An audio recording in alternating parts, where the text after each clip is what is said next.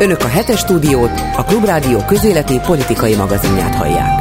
Jó napot kívánok, Dési János vagyok, megbeszéljük a hét eseményeit, ahogy szoktuk ilyenkor. Hétvégén Simko Edith tanár, az egyik vendégünk Váradi Júlia, Bolgár György és Dési János vagyok. Hogy egy jó hírrel kezdjük, hosszabbodnak a napok, egyre több a fény, szóval van remény.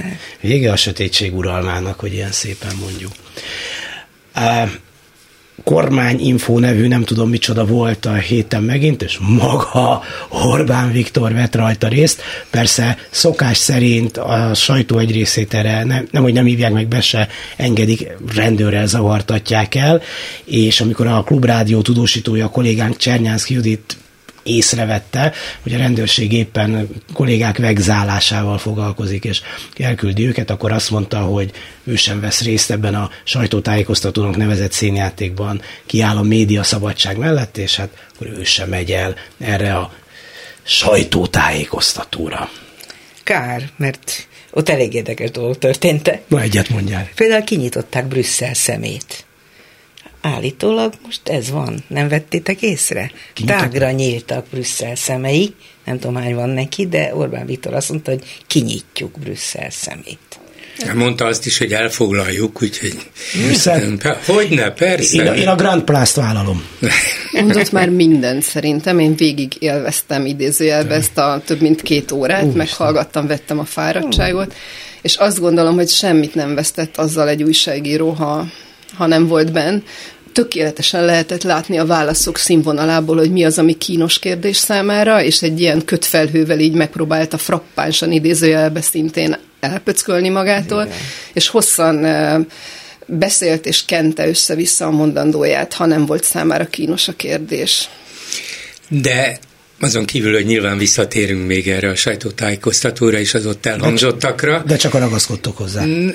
Hát azért voltak ott fontos dolgok, elvtársak, amiket elmondtam. A krumpli, de, de igen. De, a krumpli főzelék, legyen krumpli főzelék. De arra gondolok, amivel fölvezettet, hogy Csernyánszki visszafordult.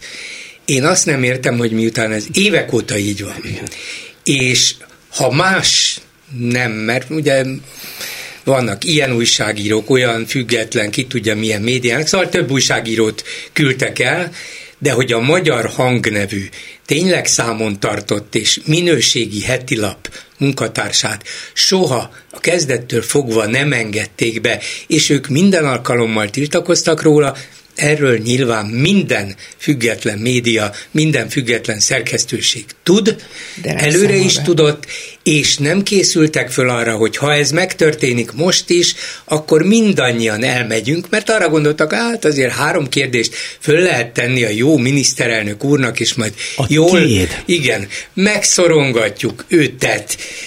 De az lett volna a minimum, hogy azt mondják, hogy hát ha még mindig nem engeditek be, akkor úgy gondoljuk, hogy ez nem nekünk szól, és tényleg nem, mert milyen alapon válogatnak.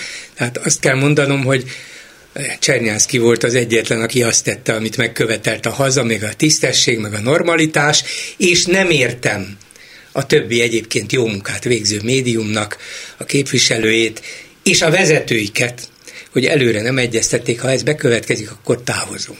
Vagy legalább megírni ezt így, hogy de, de nem, nem a megírás be, nem ér sem, nem, Juli, nem ér semmit hát a megírás. azért az nem árt, ha tudunk nem, róla. Ez se ért volna semmit, hogyha föláll 20 újságíró, de hát azért hát arra, arra mindenki van. odafigyel a Financial Times-tól a Frankfurter Allgemeine Zeitungig, de még a magyar nemzet is nyilván köszörülte volna a nyelvét, hogy na hát ezek a mocskos, guruló dolláros társaság, ez fölállt és elment onnét.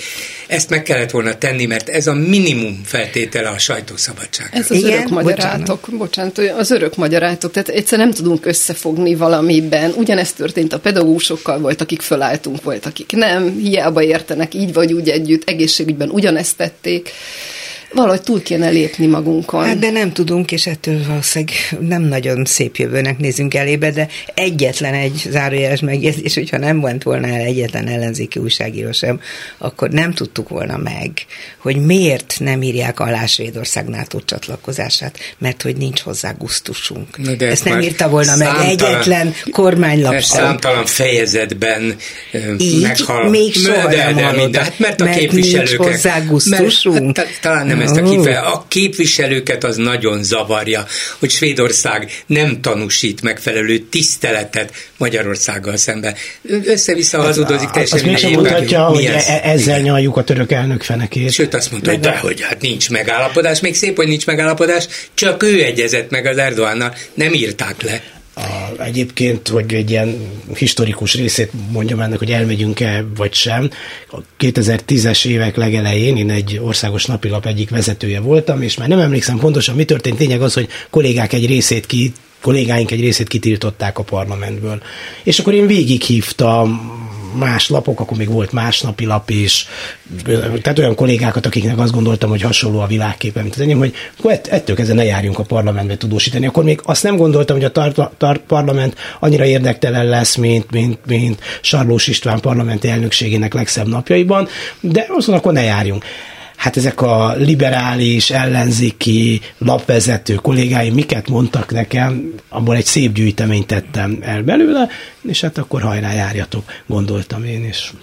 Elég borzasztó és szomorú, de lehet, hogy most nem ez a legszomorúbb pillanatnyilag. Mondok egy jó példát, hát, ami most történt. Ugye a Simor Dani korábbi klubrádiós kollégánk most a Telexnél dolgozik, megszorongatta bizonyos értelemben, nem is túlzás a miniszterelnököt, mert megkérdezte, hogy mégis miért használta a katonai művelet kifejezést, amikor Putyinnal találkozott Pekingben a háború helyett és Orbán próbált kifarolni, így próbált kifarolni, hát, úgy össze-vissza beszélt, tehát tulajdonképpen folyamatosan ellenmondott magának, hogy hm, hát mert ez az, milyen rossz lenne, ha ez háború lenne, mert akkor elrendelhetnék az általános mozgósítást, és akkor nekünk annyi, úgyhogy nem kívánom senkinek, de ráadásul én nem alkalmazkodom senkihez, ez nem azért volt, mert Putyinhoz alkalmazkodom, magyar ember nem alkalmazkodik senkihez, csak saját magához, de hogyha legközelebb talál találkozunk, ha úgy kívánja, akkor a háború kifejezést fogom használni, ahogy a, vendég, ahogy a vendég elvárja meg, megkívánja. Össz, tényleg össze-vissza beszélt, azt mondom, hogy jó, hát ez nagyon szép volt, rendben van de azon az alaphelyzeten, kérdésen és Orbán megítélésén nem változtat, hogy a katonai művelet kifejezést használta, tudjuk, hogy miért, tudjuk, hogy Putyin elvárásainak megfelelően, tudjuk, hogy itt, itt is, Magyarországon is igyekszik ezt kerülni, és a dolgot lehetőleg minimális hőfokon tartani, hogy nem, nem, hát az agresszor szót azt nagyon ritkán ejtjük ki, meg a háborút is lehetőleg csak akkor, hogyha Márkizai akar minket belekeverni, meg az ellenzék a háborúba, akkor háború van. De mondott igen. háborút meg ebben amikor, a mondatban meg, a, meg amikor rendkívüli meg állapot van. Meg amikor rendkívüli igen. helyzet, rendkívüli állapot van, meg, van meg háborús infláció. Most nem, háború van, vagy nincs háború? Nem katonai műveleti infláció, hanem háborús, meg szankciós, szóval nagy, igen, kiderül ez annak a néhány tízezer embernek, aki követi ezt tényleg betűről betűre, szóról szóra, de nem, de nem éri meg, azt mondom, nem éri meg még ez sem, mert úgyse lehet Orbánt térdre kényszeríteni, azzal sem, ha kivonulna az ellenzéki sajtó, de legalább világos, világos helyzetet teremtene, hogy ilyen feltételek mellett, ha a társaink egy részét kizárják, mi sem jövünk. Beszéljetek a sajátjaitoknak. Tudjátok, hogy mi Tolstoy főműve? No katonai műve, különleges katonai művelet és béke. Béke, ez az. Picsorkán, picsorkán. Nagyon jó. Picsorkán. Vagy a békére nem fog kitalálni valami más szót? Hát szerintem Orwell már elsütötte ezeket a poénokat. Az Egyesült Államokat aggasztja a magyar kormány döntése, hogy életbe lép a szuverenitási bocs, törvény. Bocs, bocs, csak azért szólok közben, mert látom elhagyod itt az Orbáni e, sajtót. Hogy mondta, nincs de mondott, mondott valamit, ami a tanárnő számára fontos Na. lehet. Igen. Hát bejelentette a 32, pünkt 2 százalékos bocsánat, bocsánat, mint magyar szakos ebbe hagy szóljak bele. A feltételes módra fölhívnám mindenkinek a figyelmét, úgy kezdődik, hogy ha Brüsszel küldi a levelet, úgy folytatódik, hogy 30,2 százalék az átlag, tehát uh-huh. lesz, akinek szerintem semmi nem jut, és valószínűleg majd a kezdőket megpróbálják valamivel kicsivel élhetőbb béren fizetni. Azt se tudjuk, hogy a bérnek melyik, a részét, melyik részét fogják emelni, tehát a valamelyik pótlékot, amit bármikor el lehet venni, aztán a későbbiekbe, vagy az alaphoz járulnak, semmit nem tudunk. Azt tudjuk, hogy ha lesz levél Brüsszelből, akkor lesz, mert ugye szuverén ország vagyunk, tehát szuverénen a saját oktatásunkat remekül tudjuk ellátni. És azt is tudjuk, hogy 25-ben meg majd kevesebb lesz a mértéke. Uh-huh. Úgyhogy ennyi ha után de mi lesz abban a levélben? Azért erre én nagyon kíváncsi vagyok. Ti tudjátok, hogy miféle levélre várunk? Az lesz leírva, hogy itt küldjük a tanárok fizetését emelendő ezt és ezt az összeget? Mire vár az Orbán Viktor Ajánl egy jó kávézót Brüsszel. Hmm. Nem tudom. Ja, e, al- aláíró lesz az Ursula von der Leyen csók anyu. De komolyan kérdezem, hogy, hogy hát én még nem tudom, valami hogy olyasmit várnak el, hogy ugye benne van elvi, nem elvileg bele van írva az, hogyha a magyar kormány végrehajtja a beígért oktatási reformokat, akkor ezek részeként, mert ehhez szükséges a pedagógusok bérének jelentős növelése, ehhez egy ideig az Unió hajlandó hozzájárulni. Ez benne van. De hogy pontosan melyik támogatási rendszerben már ez sem igazán kisilabizálható, ezért aztán egész pontosan nem is lehet egy olyan levelet várni, hogy küldöm a pénzt anyu, hanem csak egy olyat, és hát majd nyilván meglátjuk, hogy milyen lesz a levél, és mi az, amit ebből jónak vagy elfogadhatónak tartanak, mi az, amit nem, de egy olyan, amiből azt a következtetést lehet levonni, hogy ha mi elkezdjük a véremelést, akkor az Unió az év folyamán ezt az összeget ki fogja egészíteni. Valamilyen ember nem énket. Egyébként hát hadd kérdezek én valamit tudom. most akkor Edith tőled, és gondolom, hogy a többieket is érdekli ez, hogy... Hát a jót kérdezzel. Nem biztos, hogy jót kérdezek, nem, nem mindig szokott sikerülni, előre is elnézést kérek, de hogy ugye azt hallottuk, hogy már megrendeltek magán nyelvtanárokat különböző iskolákba jó sok pénzért, biztos kapcsolatban állsz nyelvtanárokkal, amik a magyar szakos is vagy, hogy vajon az hogy érint egy idegen nyelvtanárt egy iskolában, hogy az ő fizetésénél jóval nagyobb pénzért megvásárolnak egy-egy nyelvtanárt azért, mert már nem tud tanítani az illető, hiszen nem tud megélni. Hát ha van még nyelvtanár, akit ez érint, akkor Egyáltalán? biztos rossz, hát nagyon-nagyon rosszul állunk pedagógus ügyben.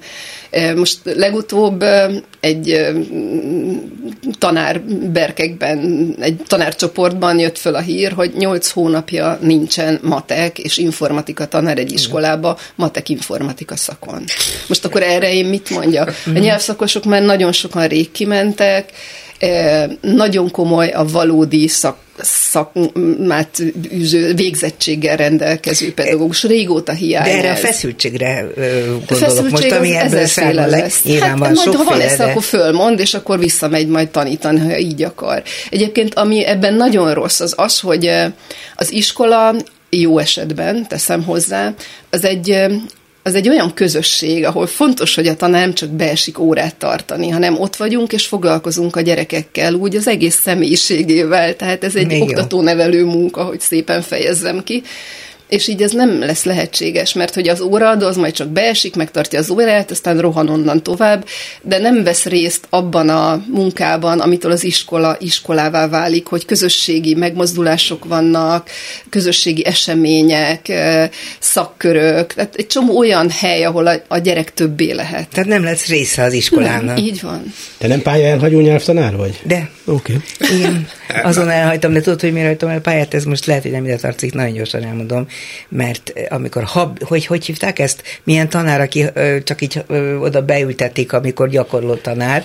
mindegy, valami volt, hogy mit kell hát, csinálni. Képesítés nélkül. Még beülte meghallgatni a tanárt, aki engem ott vizsgáztatni fog. Ja, hogy aki, aki éppen azt végzi. Ez az, már fektetem valamelyik gimnáziumban, nem is mondom meg, hogy melyik, mert a hátsó padban le kell ülnöm, és előttem ültek a gyerekek, és írták a dolgozatot. És nem bírtam ki, hogy az előttem ülő kis csajnak ne, ne mondja meg, hogy mi a névelő, amit be kell írni. Nerdidas. Ha súgtam neki, ezt észrevette a tanár, kiállított az osztály elé, és azt mondta, hogy ebből a gyakornokból soha nem lesz tanár megjósoltam. És így aztán egész népedet fogod, nem középiskolás És te felsz feltételezted, hogy a Juli nem jó kérdést tesz föl, pedig itt is elismétlem, hogy az Orbáni rendszerváltás óta az egész magyar média legjobb legadekvátabb, legegyenesebb és legsúlyosabb kérdését ő tette föl néhány évvel ezelőtt. Komolyan. Jaj, Gyuri, és nem felejtsük el, elolvadom? azért ismétlem, amikor Lázár Jánossal Ja. találkoztál valamilyen eseményen. Kiállítás nem, megnyitón. Kiállítás megnyitón, tehát nem arról volt szó, amiről éppen hablagyolni lehetett, és az első kérdésed az volt, hogy nem szégyelik magukat? és szerintem azó, azóta is ez a legdöntőbb, legfontosabb, legegyenesebb és legbátrabb kérdés. Tulajdonképpen ezt kellene mindig föltenni neki. Az a baj, hogy tud, ugye a lelki füleimben hallom a választ. Hát tudod, Csend volt válaszolt. egy ideig. Igen, zavarba jött, Igen. de nem sokáig. Mert megvan, me- milyen ember Lázár János ismerjük, mit válaszolt? Nem. Nem, nem Miért- ezt mondta, azt mondta, kell? hogy szégyeljék magukat maguk. Édes egy ember. Szóval Simko Edittel, Váradi Júliával és Bolgár Györgyel beszéljük meg a hét eseményeit.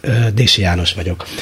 Szóval az Egyesült Államokat aggasztja a magyar kormány döntése, hogy életbe lép a szuverenitási törvény, amely drákói eszközökkel ruházza fel a végrehajtó hatalmat, mivel a jogköröket föl lehet használni olyan nézetek visszaszorítására, illetve megbüntetésére, amelyek nem esnek egybe a Fidesz véleményével, olvasható az amerikai külügyminisztérium szóvivője által nyilvánosságra hozott közleményben. Én nem nagyon emlékszem arra, hogy az Egyesült Államok külügyminisztérium a magyar törvényeket, hát pedig voltak cifrák az elmúlt ö, években, különösebben kommentált vagy, vagy bírált volna. Talán a média törvényel, de még ebben sem vagyok biztos. Hát azért, amikor a Hillary Clinton például média törvényügyben Médiatörvény, igen, azt többször. Konkrétan többször volt ezért. próbált valamilyen módon hatást gyakorolni a magyar kormányra, már akkor sem sikerült, volt, volt már ilyen. De nem azért van ez, mert ez itt konkrétan az amerikaiakat is érinti, ami a, ebben a bizonyos, hogy nevezzük, úgy nevezett szuverenitás, de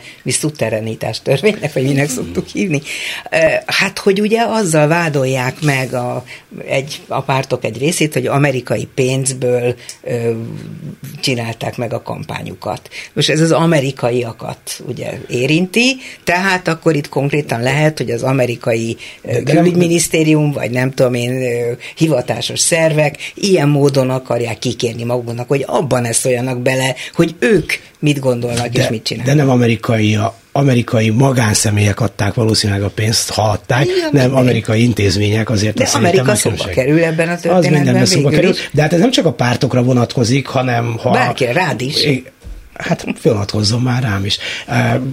Ezt, azt a példát hozta, hogy a Navalnyi elleni eljárásnak, mert ugye ez egy ilyen orosz mintájú törvénytelen Eszbíró Zoltán mesélte ezt, hogy az el, egyik eljárásnak, mert végtelen volt szerencsétlen ellen, az volt az alapja, hogy egy svéd ketrec, harcol, ketrec, svéd ketrec harcos 20 dollár támogatást küldött a Navalnyi mozgalmának, tehát külföldről befolyásolják, és ez volt az első eljárás. Ketrec harcos? Hát ez a legkevesebb, igen, a dologban, hogy 20 dollárt egy svéd ketrec harcos betett egy borítékba, vagy feladta postán, vagy csekken, vagy átutaláson, és tehát biztos, hogy a Navalnyit külföldről befolyásolják, és ezért indult el aztán az az eljárás, amit most már azt se tudjuk, hogy hova vezetett, hiszen Navalnyiról se tudjuk, hogy hol van. Na, De szerintetek miért, miért volt ez fontos most, hogy, hogy az amerikai külügyminisztérium tegyen egy ilyen nyilatkozatot? Hát azért, mert az Egyesült Államok a mi szövetségi rendszerünknek a legnagyobb, legerősebb tagja, és ha valakinek lehet valamilyen befolyása, hatása Magyarországra, akkor az talán az amerikai Egyesült Államok. Csak talán mondok. Minden esetre nem tehetik meg, hogy ne érzékeltessék, hogy ez egy súlyosan és alapjában demokrácia ellenes törvény. Egy olyan törvény, ami a nyílt önkényuralomhoz vezet, hiszen bárki ellen, bármilyen előkapott ürügyjel, svéd ketrecharcos ürügyjel lehet elindítani egy eljárást, egy olyan eljárást, amiben lényegében bírói jóváhagyás nélkül titkos módszerekkel mindenféle adatot megszerezhetnek ellened, házkutatást tarthatnak veled szemben is, velem is, mindenkivel. Lehet azt mondani, hogy hát ez a pártok meg különböző egyesületek tiltott kampány támogatása ellen folyik, igen, ez az ürügy, de Orbán ezen a bizonyos sajtótájékoztatón azt mondta, hogy hát ezeket a félelmeket magukban gerjesztik ezek az emberek, hát majd meglátjuk, hogy mi történik. Igen. Azt mondja, én nem félnék, mert Persze, ő ő nem. nem félne, mert ők hozták a törvényt, és tudják milyen. De lényeg az, hogy a határ az, az végtelen. Nincsenek korlátok bárki ellen, és ugye még magunkat nyugtatgatjuk azzal, szakértők is, akik persze az egészet ellenzik, hogy, és abszurdnak tartják, hogy hát de jó, itt nincs benne egy közvetlen fenyegetés, hogy, hogy akkor el fogják vinni azt a szerkesztőségi vezetőt, akiről kiderül, hogy a, az ő cége vagy szerkesztősége kapott 100 dollárt, vagy 1000 dollárt, vagy 50 ezeret külföldről, hanem csak majd bekerül a szuverenitás védelmi hatóság éves jelentésébe, hogy ennyi, ennyi, ez nem volna szabad, és ki mondja azt, hogy ezek után nem léphet vele föl, szemben föl az ügyészség, a rendőrség mondván, hogy hát éppen a hazaárulásra készülnek. Hazaárulás az egy veszélyes dolog, az büntethető, és bármelyik másodpercben persze ki is lehet egészíteni, vagy módosítani lehet a törvényt. Tehát ha elindíthatnak egy ilyen korlátok nélküli fenyegető eljárást, aminek a célja el, elsősorban a megfélemlítés, ha az nem vezet eredményre, akkor még a börtön is lehet a vége. Ez már felmerült, és nem én vagyok az első, aki ezt megkérdezi, de te műsorodban is hallottam egy hasonló felvetést, de hogy nem lehetne valami olyan módszert kitalálni, amivel pontosan ezt az úgynevezett szuverenitási törvényt a kormány ellen, ellen lehetne fordítani, hiszen tudjuk, hogy naponta követnek el olyat, ami éppen ennek a szuverenitási törvénynek a hatája alá hát esne. Szlovákiában, Szlovéniában, Bosznia-Hercegovinában, Szerbiában nincsenek ilyen törvények. Ott tehát, nyugod, Francia, ott tehát nyugodtan csinálhatja a magyar kormány azt, amit itthon elítél. Ez az egész egy óriási képmutatás és fenyegetés, de nekem a legszebb benne ez az egész konzultációs baromság, amit csinálnak, ugye gyűjtjük az éveket teljes átéléssel a diákoknak, és ott is ugye miről kéne a véleményt nyilvánítani a szuverenitás törvényel kapcsolatban, amit nem mellékesen így a beküldözgetési határidő legközepén meghoztak, tehát hogy e, azt kéne észrevenni, az egész csak fenyegetésről, képmutatásról, ezek ilyen arcátlanságok és biztos, hogy akit meg kell fenyegetni, meg fognak fenyegetni, biztos, hogy akinek a nyakába kell akasztani egy pert, annak a nyakába fogják akasztani. Tudomásul kell vennünk, hogy most a magyar helyzet az ilyen, és azt is, hogy ha nem állunk bele időben a tiltakozásba, akkor még erősebb lesz ez, és még nagyobb fenyegetést kapunk, és még nagyobb büntetést. Tehát szerintem egy olyan határon vagyunk, amikor el kell tudni dönteni, hogy kiállunk, odaállunk, és megtesszük a dolgunkat, vagy széttárjuk a kezünket, és azt mondjuk, hogy hát, akkor most még ez is jön, hát, akkor most még az is. Hát ezért figyelmeztetett az amerikai külügyminisztérium. Hát igaza van egyébként, én örülök, hogy figyelmeztet. Igen, fontos. Régi történelmi tapasztalat, hogy nincs olyan aljas szerep, amire ne találnánk szereplőt. A friss értesülések szerint ifjú Lomnici Zoltán, a Cöf, Cöf, Cöf, Cöf nevű ilyen, nem tudom micsodának az egyik oszlopos tagja lehetne a vezetője ennek a szervezetnek. Jól fizetett Neki vezetője. Való. Neki, nagyon neki való feladat. Hú, hát, Testre szabon. Neki találták ki. Igen.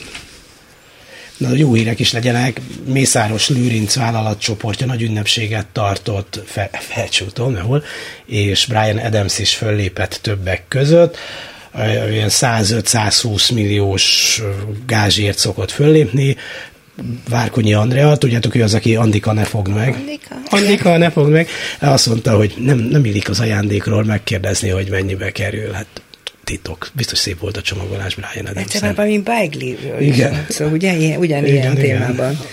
Nincs új alap alatt, nekik, tudod. nekik legyen örömük. Hát apropó Mészárosék, ugye ez a bizonyos sajtótájékoztató azt is megkérdezte, azt hiszem ugyancsak Simordani, hogy, hogy ez a 27 milliárdos jacht, ami Mészáros Lőrinc használatában van, hogy ebben nem volna valami tennivalója a kormánynak, mi, mi közünk? Hozzá, tehát mindenki azt akarok, ahogy Orbán szokott válaszolni, de Dani tovább vitte a dolgot, mert azt mondta, hogy na, de bocsánatot kérek, ez a hajó rész tulajdonában van a Magyar Bankholdingnak, az MBH-nak, amelynek viszont több mint 30%-os tulajdonosa a magyar állam. hát, már mondtam Nagy Márton miniszter úrnak, hogy ezt a részesedésünket minél előbb el kell adni, de egyelőre még más dolgokat helyezett előtérbe, ez még nem történt meg. Nem ez a kérdés, hogy, hogy megtörténik, ez a megtörténik-e majd valamikor. Gondolom ezt is eladogatják, mert valami másra kell, hogy aztán a Mészárosnak abból is legyen pénze, vagy nem a Mészárosnak. De a lényeg az, hogy hát most, most a magyar bankholding, vagyis a magyar állam résztulajdonában álló bank tulajdonos a Mészáros által használt tehát akkor mi is 27 millió, igen, igen, tehát tulajdonképpen szótbeutalókat lehetnek kérni, Jani, nem? Hát részesei vagyunk. De, csak vigyázz a hajókkal. De jel, ugye azzal kezdte ráadásul, és ez is tipikus, csak kihallgatja végig ezeket a szörnyű sajtótájékoztatókat. Igen, igen, igen, igen. Azt mondja, mint tudja, üzleti ügyekkel a kormány nem, nem foglalkozik. foglalkozik. Mm, de ez akkor ugye eljutottunk odáig, de hát ez mégiscsak az állam üzleti ügye, nem? Már mondtam, hogy ne legyen, már mondtam. Áj, szegény miniszter miniszterelnök, hogy nem tudja végigvinni, amit akar, borzasztóan sajnálom. Hát elég ideges is lehet, ez nem a mi dolgunk, természetesen. Arról beszéltetek, hogy már volt szó ebben a műsorban, bocsánat, hogy azt talán pont nem hallottam, hogy hogy csomfordált ki kávézni?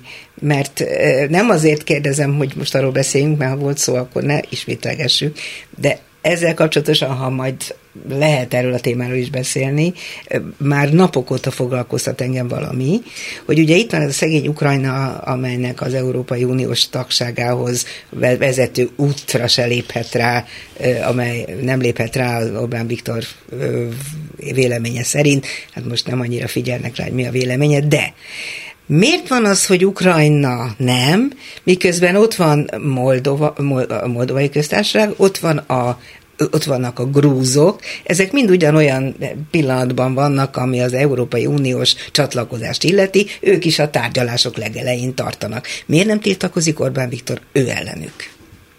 Erről gondolkodtatok valaha? Hát ha megint rám nézel ilyen jelentőség Igen, minden teljesen, nézek, mert én nem tudom a választ. Az én, hát az, hogy Ukrajna úgy vált ellenségé, hogy ez az Orbáni belső propagandának egy fő eleme. Moldovával kitörődik. Azt tudjuk, Grúziával kitörődik. azon, se tudod, azon kívül ugye minden pár milliós lakosságúak nem jelentősek, tehát akár csatlakozhatnának is, ebből nem lenne különösebb, vagy ennek különösebb következménye közvetlenül nem lenne. De Ukrajna mégiscsak egy elvileg, elvileg 40 milliós lakosságú ország, óriási területtel, egy háborúba kellős közepén, tehát az, hogyha Ukrajna nem csatlakozik, mert csak elkezdeni a csatlakozási Persze. tárgyalásokat el is fogja, az, az már annak súlya van, annak európai, politikai, gazdasági, katonai, stratégiai súlya van, és ennyiből éppen ezért fontosabb és jelentősebb Európa számára, mint Moldova és Grúzia. Na de várjunk csak, és Putyin számára vajon a Moldovai köztársaság vagy Grúzia nem, nem annyira fontos nyilvánvalóan, mint uh, Ukrajna. Hát az a része, ami fontos volt, azt már elfoglalta. Azt elfoglalta. Mind a kettőben. Meg Orbánnak kell az ellenség. Na most Ukrajna egyrészt fő ellenségkép, ott rengeteg magyar él, tehát ezzel remekül lehet mahinálni, ezzel remekül lehet ilyen ősi nagy magyar ösztönöket állandóan tűzbe tartani, hogy lángoljon, és akkor fú, mi magyarok, és jaj, Trianon. Tehát ez fontos, propaganda szempontjából ez egy nagyon fontos ország. Ugyanakkor Orbán azt mondta, hogy hajlandó, talál, hajlandó találkozni az ukrán elnökkel, bár ugye újra és újra kiáll az Ukrajna ellen, Ukrajnának nyújtott uniós támogatás ellen, és minap a Hír TV-ben, mert van, aki azt is megnézi, nem tartozom ezek közé, ezért csak idézem, azt mondta, hogy a Magyarországnak járó pénzt az Unió az USA és soros utasítására nem adja oda. Ezt a pénzt az Unió Ukrajnának akarja adni, majd Ukrajnából a pénz 90%-a átkerül az USA-ba. Ugye erre mondta valaki, hogyha ő is elhiszi, amit mond, akkor azért nagyobb bajok vannak. Hát azt tudjuk, hogy nagyobb bajok vannak. De nem hiszi el, nem. Nagyobb bajok vannak, de, de nem hiszi el. Hát úgy, úgy beszél, hogy közben tudja, hogy nem, hogy a fele sem igaz, lényegében az egész nem igaz, de ahhoz nagyon ért, hogy úgy állítsa be, mintha az egész igaz volna, sőt, magától értetődő, sőt, a magyarok érdekeit úgy lehet megvédeni, hogyha ezt a hazugságot súlykolom. Nem hát, neki kell elhinni, hanem az embereknek, persze. akik majd szavaznak az állítólagos demokratikus választásokon. Hát ami a hazugságot illeti, azért évek óta más sem hallunk. Szóval nem nagyon van olyan mondat, aminek ne lenne valamilyen hamisított formája, ha az Orbán mondja. Elképesztő, hogy mennyire a hazugságra épül minden. Már úgy megszoktuk sajnos, Igen. hogy bizonyos helyzetekben elmegyünk mellette, észre se veszük, nem foglalkozunk vele. Volt egy érdekes interjú, jaj, mindig erről a jó miniszterelnökünkről beszélek, A de tiéd? ezen a, ezen a héten aztán tényleg elszabadult, és hát ha nem is a független médiának, de a sajtótájékoztatón kívül nyilatkozott a Mandinernek, a TV2-nek és a Nemzeti Sportnak. Hoppá. Ahol közölte, hogy az ő legnagyobb hibája az elmúlt több mint tíz évben, na, nem tudjátok. Mi? Valami foci. ügy. Igen. Hogy 64 ezresre építette meg a Puskás stadiont, és nem 90 ezresre. Ebből az Jó. egyik, ez az első, egyes szám első személy, hogy De jó én építettem meg. Én mondtam, hogy 64 ezres legyen, és ne 90 ezres, nem szakma, nem a futballvilág, nem a marketingesek, a kereskedők, a turisztikai... Én még egy Igen, tervezőt is igen, megkérdeztem minden- Nem ő. igen, igen. Én. És hogy hát ez, ez kis, kishitűek voltunk, mondta itt most már, már nem ő volt, csak kishitűek, kishitűek voltunk, de én építettem meg csak 64 ezresre. Szóval ez egy érdekes dolog Lehet, volt. de, 60 pusztára de, és 70 pusztára kellett de volna amire, igen, igen, ezt csak azért mondom, mert érdekes és jellemző, de elmondta, hogy a magyar futball ugye javul, ezt tudjuk, az eredmények is nagyon sok minden jön, de, és akkor itt most közvetve igazolta azt, amit, amivel állandóan ugye az ellenzéki megmondó embereket, politikusokat, médiát bírálják, hogy nem örülnek a magyar sikereknek, mert úgy látják, úgy érzik, hogy ez, ezt Orbán a saját maga céljaira használja ki. Hát igen, ugyanis azt mondta, hogy hát a magyar futball nem az akadémiáktól, a javuló szakmai munkától lett jobb, hanem mert az országgal együtt mozog fölfelé. És hát ennek legjobb bizonyítéka, hogy ugye most két friss Nobel-díjasunk is van. Nem mondja már nekem valaki azt, hogy ez, hogy ez független a rendszertől. A focitól. Nem, hát attól se, igen. Nem mondom, hogy független a rendszertől, attól a rendszertől, amelyekben ez- ezek a tudósok fölnőttek, elkezdtek dolgozni, majd nem találták meg a megfelelő feltételeket, és eltávoztak nyugatra. Nem Kénytelenek volt függetlenül a, független rendszertől, abban a másik ócska szörnyű, éppen visszaeső nyugatban találták meg a megfelelő alkalmat, hogy Nobel-díjasak legy, de még ezt is a saját politikai érdemének tudja be, mint a focit is, ahol persze. az volt a fő érdem, hogy ezer milliárdos nagyságrendben öntötte bele a pénzt. Jó, de annak a pénznek egy része rögtön ki is esett a másik oldalon, és nem került az a fociba, ne izguljál. Azért, azért sok van ott, Sok ugye van, sok, sok. van ott, sokkal több van ott, nem csak mint volt, hanem mint sok más környező országban is, úgyhogy ehhez képest sok pénzzel föl lehet lendíteni a focit. Ezen ne, Na, látod, ott ez, vannak most Ez a tényleg nem atomfizika. Megveszünk viszonylag sok pénzért külföldi játékosokat, behozzuk őket magyar csapatokba, azok elkezdenek magyarok, magyarok ellen, hát már amennyire egy fradi magyar játszani, tehát van magyar bajnokság, kimennek nemzetközi kupákra, lehet emelni a színvonalat, és előbb-utóbb magyar játékosok is jobb színvonalon fognak játszani, mert ebben a közegben élnek. És dolgok. 65 de ez nem, ezt én is ki tudom találni. De egy Csak szurkolónak olvasni sem kell tudni. Nyugodtan bármikor persze. meghalhat az egészségügy Igen, olvasni- kezében, vagy bárhogy, tehát ameddig így számít, járnia, pontosan. egy egészségügyhöz Amíg ez, ez a fontosabb, hát, amíg ilyen szurkoló társadalomnak tűnünk, addig, addig ebben nem is lesz változás. Akkor ez némileg ide kapcsolódik, hogy az állami fenntartású középiskolákban ez eh, 2024-től már választható tárgyként sem lesz elérhető a művészettörténet, mint önálló ö, tárgy, az ebből való érettségi lehetősége is megszűnik, és a minimálisra redukált anyagot a vizuális kultúra 9-10. évfolyamán oktatott tárgyba olvasztják be heti ö, 45 percbe, még az egyébként hát a hangját ritkán hallató MTA is felemelte a szavát ez ellen. Mondjuk 2020-ra fogadták el azt a nemzeti alaptantervet, amelyből ez kiderült, és Ezt 2023 most hozták ezt a rendeletet. egészen új, igen. 2023 végén titoznak. Szóval jó, hát majd nem tudja, hogy még ez egy korintoszi vagy egy jónoszlop fő. De Nem egészen tud- így van, nem egészen így van, Ez azért ideális dolog szerintem, mert nem érzik olyan rosszul magukat ezek a műveletlen, komolyan most majdnem durvább szót használtam, Tahó? milyen vezetők, igen, köszönöm szépen, tahó vezetőink, akik a kultúrától olyan távol állnak, rettegnek tőle, nem csak, hogy igen, távol állnak. igen.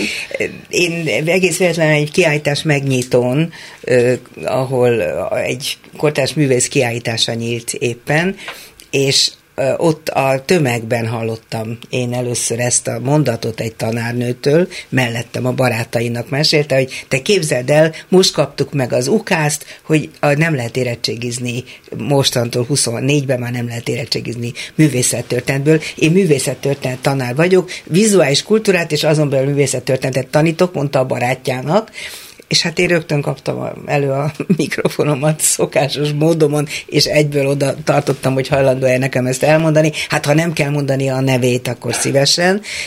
Elmondta, hogy nem csak az a baj, hogy a művészettörténet oktatás kvázi olyan módon zsugorodik, mintha nem is lenne, hanem hogy a 400, nem tudom, 80 vagy 90 alkotás, amelyet eddig a művészettörténet órákon elemeztek, ebbe beletartozott igen sok kortárs művész alkotása, abból váratlanul és mindenféle magyarázat nélkül 120-at kidobtak ezek a, ebből a 120-ból a legtöbb kortás művészet. Tehát egy hirtelen az acélkorszak jutott eszembe, amikor szegény acél rettenetesen félt a kortás művészektől, mert nem lehetett tudni, hogy pontosan ők mit is gondolnak, és majd mit fognak előhívni a néző agyában. Tehát, mintha ez a kormány is attól rettegne, hogy a kortás művészet bajt okoz majd nekik, és ezért szüntették meg arról ennek nem a is, lehetőségét. Arról nem is beszélve, hogy egy vizuális korszakot élünk, tehát egyre inkább képekben Pontosan. gondolkodnak, a mai gyerekek abszolút a képek előtt vannak. És ha ebben nem formáljuk az ízlésüket, ha nem lesznek igényesek, akkor ugyanaz lesz, mint a szövegértéssel, hogy hogy a képeket sem, a művészetet sem fogják érteni, a képzőművészetet sem. És nekem, sokkal kezelhetőbb. Nekem személy szerint ez persze fáj, de azért azt mondanám, hát hogy a művészettörténetnek is annyi. De azt mondanám, hogy hát elvileg éppen még erről is lehetne beszélni, vitatkozni, hogy most amúgy Persze. is túl vannak terhelve Persze. a diákok, ez a legfontosabb, hogy művészettörténetből lehessen érettségizni, vagy nem, heti 45 perc, vagy kétszer 45 perc, vagy egy hónapban egyszer 40, mindegy.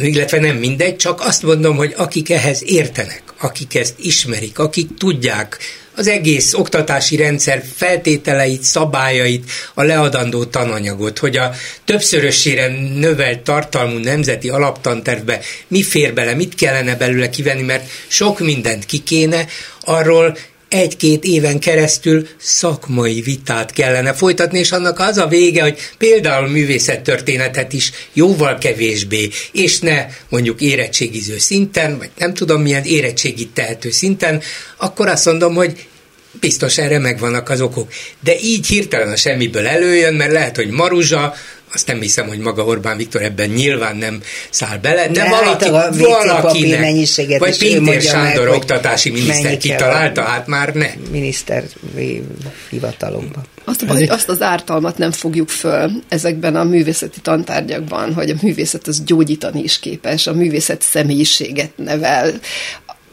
tehát az egyik legfontosabb. Az a baj, hogy azt látom, hogy adatirányba mozdultunk el, tehát az új érettségi rendszerben látjuk az, hogy adatokat kérnek, nem azt, hogy, hogy mennyire vagyok képes megérteni egy szöveget, mennyire tudok azzal élni, mennyire tudom megoldani az ehhez fűződő feladataimat. Tehát itt van a nagyon nagy baj, hogy korszerűtlen mennyiségű anyagot akarunk letuszkolni a gyerekek agyába, és ez nem oké, ez nagyon nem oké, mert azt kéne nekik átadni, hogy ami érdekli őket, ami felé mennének, azt hogyan találják meg, hogyan igazodnak el ebben a borzasztóan kiszélesedett az internet által teljesen kaotikussá váló rendszerben, hogy megtalálják az igényes jó utakat. Szóval attól lesz valaki jó ember, azt gondolom, hogyha széles körülön tájékozódik, Igen. és ebbe beletartozik a művészet, úgyhogy én nagyon-nagyon szomorú lennék, hogyha egy grémium úgy döntene, hogy erre igazából nincs szükség. De ha grémium, ha szakma és alapos sokféle vita után jut mondjuk egy ilyen döntésre, akkor is lehetne ellenérzésem és rossz érzésem, és ellenezhetném, de hogy hirtelen jön a semmiből, mert valaki kitalálta mondjuk egy hivatalnak, hát az abszurdum. Hát ha már kultúra, akkor idézet következik. A vizsgálat azt állapította meg, hogy több tényező szerencsétlen alakulása okozta a balesetet. A színház veszélyes üzem, nyilván az igazgató és a rendező felelősség, hogy minimalizálja a kockázat lehetőségek számát, de ezeket teljesen kiiktatni nem lehet, a színésznek pedig meg kell tanulnia egy-egy díszletet használnia, fogalmazott Vignyánszki, hozzátéve a akkor úgy érzi, hogy akkor jár el felelősséggel, ha visszamondja a lemondását, hogy a színház zavartalanul működhessen tovább lemondását. Nem lehetne most egy kicsit ünnepelnünk, hogy szerencsére újra a Vinyánszki a Nemzeti Színház főigazgatója, vagy micsodája? De, én, én annyira boldog vagyok, hogy a helyén van. De tényleg botrány. Nem lemondott, felmondott. Ez külön mondta igen, is. Igen, felmondott ezt ő először nem tudta, hogy ő valójában felmondott. Úgy látszik, a miniszter se tudta, mert nem fogadta el a lemondását. Pedig miközben felmondott. felmondott, és abban már nincs beleszólása, hogy ő felmondott, felmondott, akkor el kell fogadni, kész, jó napot kívánok. De nem, nem mondott fel, nem mondott le, vagy lemondott, felmondott, de mindegy, most már mégsem és a lényeg az, hogy hát meggyőzted, de ez a félmondat, amit idéztél, hogy a színészeknek is meg kell tanulniuk a díszlet használatát, ez olyan, Durva. mintha ez a bizonyos nyilvánosságra nem hozott belső vizsgálat arra jutott volna, hogy hát úgy látszik, nem tanulták meg, vagy nem jól használták azt a díszletet, aztán ez lett a vége. Ha pedig ez, akkor én nem mondom, hogy ez lehetetlen, fogalmam sincs, nem láttam a díszletet, nem tudom, hogy történt, de azért az a minimum volna megint, hogy tessék ismertetni akkor, hogy mi a fene volt abban a belső vizsgálatban, mi nem biztos, hogy megfelel majd a rendőrségi vizsgálat megállapításainak, de hát az nem elég, hogy a Vinyánszki ezt valahogy értelmezi, hol van, mutassák meg.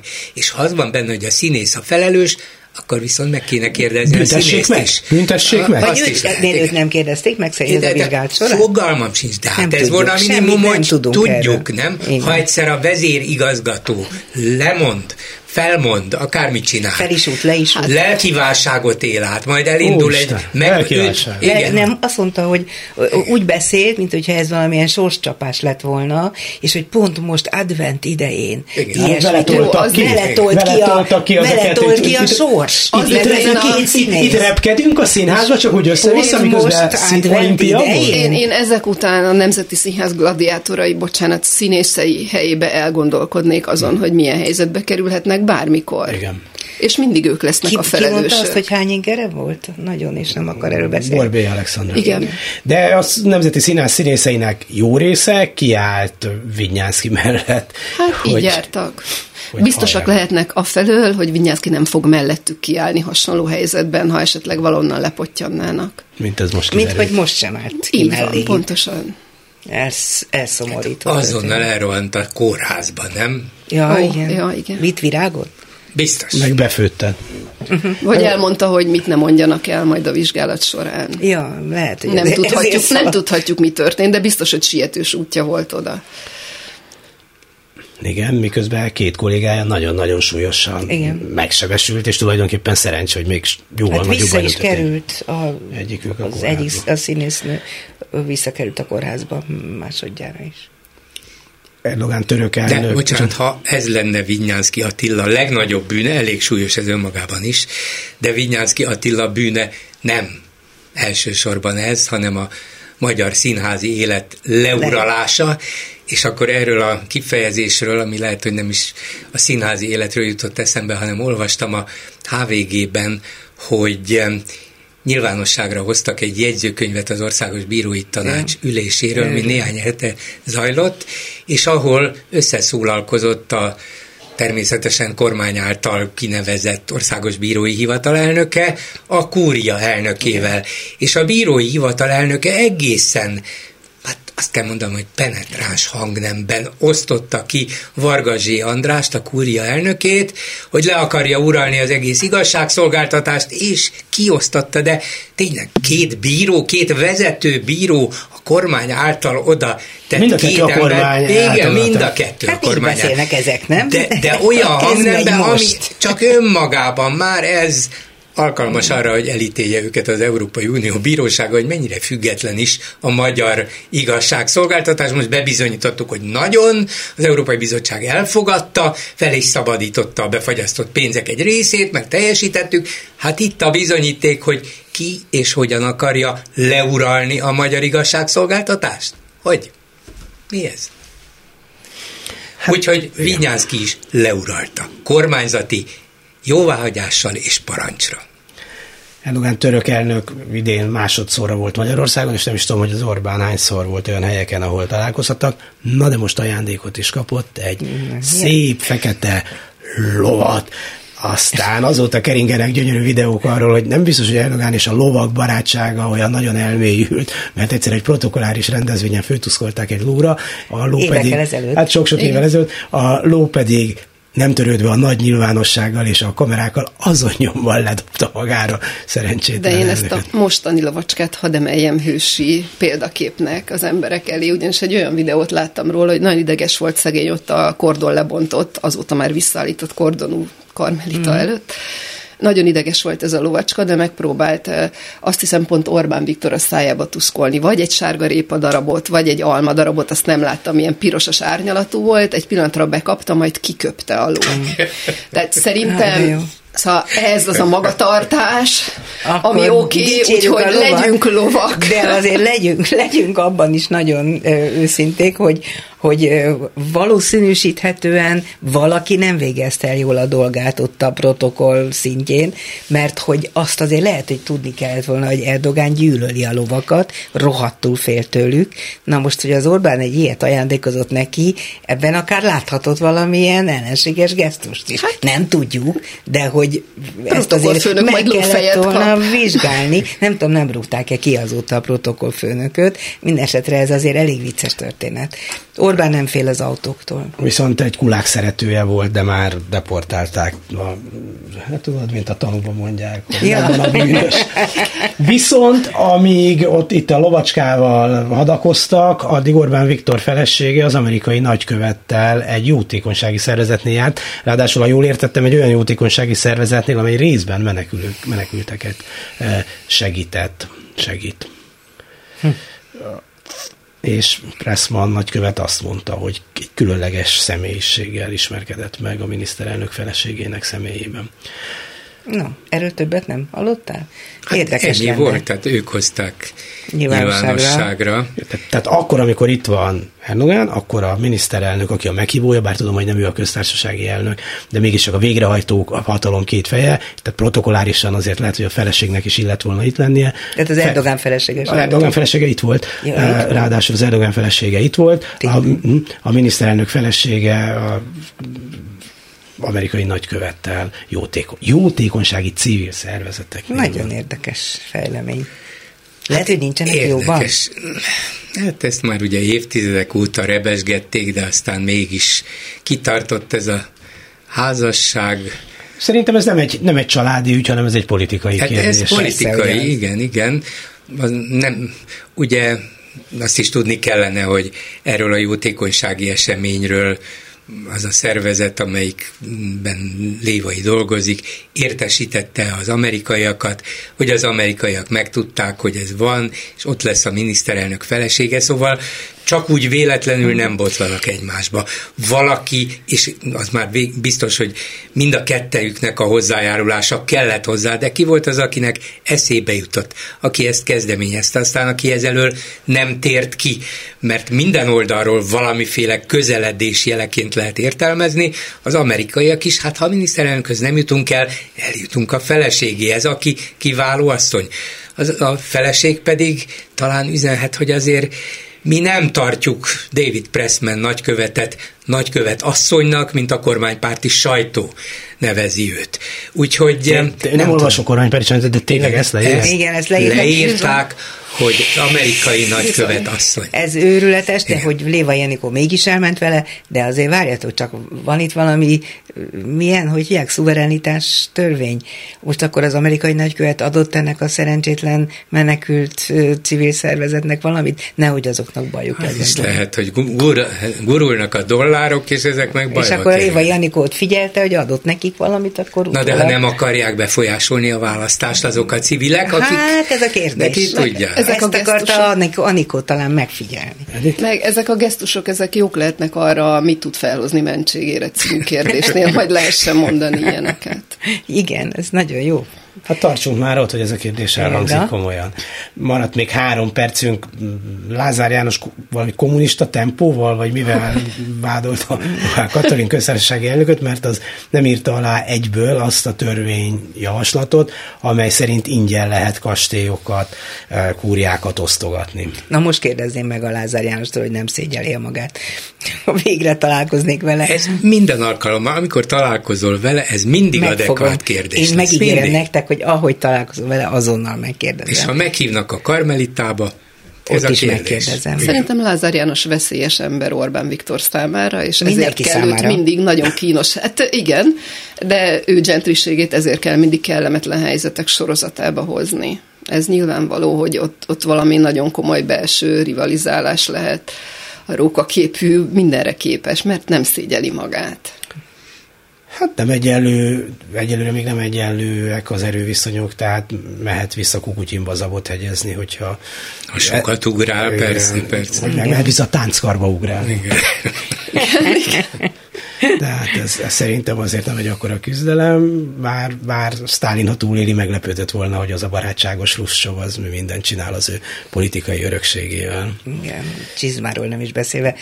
Én nagyon köszönöm, hogy megdicsértél engem, Gyuri. Azért olyan jó, hogy ide eljöttem ebbe a mai műsorba. Köszönöm De szépen. ez nem azért történik, ez a példaadás céljával történik. Tulajdonképpen magamnak is nem játszom el a gondolattal, csak tényleg a lehet, hogy éjszaka álmaimban vető. Mi lenne, hogyha Orbán Viktor mégis egyszer csak betoppanna, azt mondja, bolgár úr, van két óráját, egy órát itt töltenék a műsorban, kérdezzen. Tudod, mi történne? Megszámolnánk a kiskamnalakat utána a fiókban. Nem, nem, nem, nem az történne. Előtte egy hadseregnyi tekes jönne be, és átfésülni a terepet, onnantól kezdve már tudnám, hogy ki jön, de... Gyuri, téged is elvinnének a De lehet, hogy engem is elvinnének, és ő ülne be egyedül a, a mikrofon elé. Nem, csak az a vicc, hogy én is azon gondolkodom már, amióta ez a kérdésed elhangzott, hogy tulajdonképpen, ha ez megtörténne, nekem is azt kellene kérdeznem, nem lehetne mást elsőnek, hogy nem szégyelik magukat, aztán jöhet az összes többi. Az a baj, Gyuri, hogyha csinálsz egy ilyen interjút, én nem fogom meghallgatni. Dehogy nem. Nem fogom. Kötelező lesz. Én, én, nem bírom ezt az embert, nem ezt, azt az embert meghallgatni. Na, de hát újságíró vagy, neked mindenkit meg kell hallgatnom. Nem, nem. E, ennyi fizetésért nem kell mindenkit ja, meghallgatnom. Van, akit nem hallgatok meg, de remélem ezt a mai beszélgetésünket most nagyon sokan hallgatják a Klubrádióban, a Youtube-on és különféle podcast csatornákon is. Köszönöm szépen Simko Editnek, Váradi Júliának és Bolgár Molnár Györgynek, hogy beszélgettek eh, velünk a hét eseményeiről, és hát, hogyha nem találkoznánk addig a hallgatókkal és veletek, veletek se esetleg, akkor boldog új évet, szép ünnepeket, és hát a többi, mindenféle ilyen szépet és jót. A viszontállásra. A hetes stúdiót a Klubrádió közéleti politikai magazinját hallották.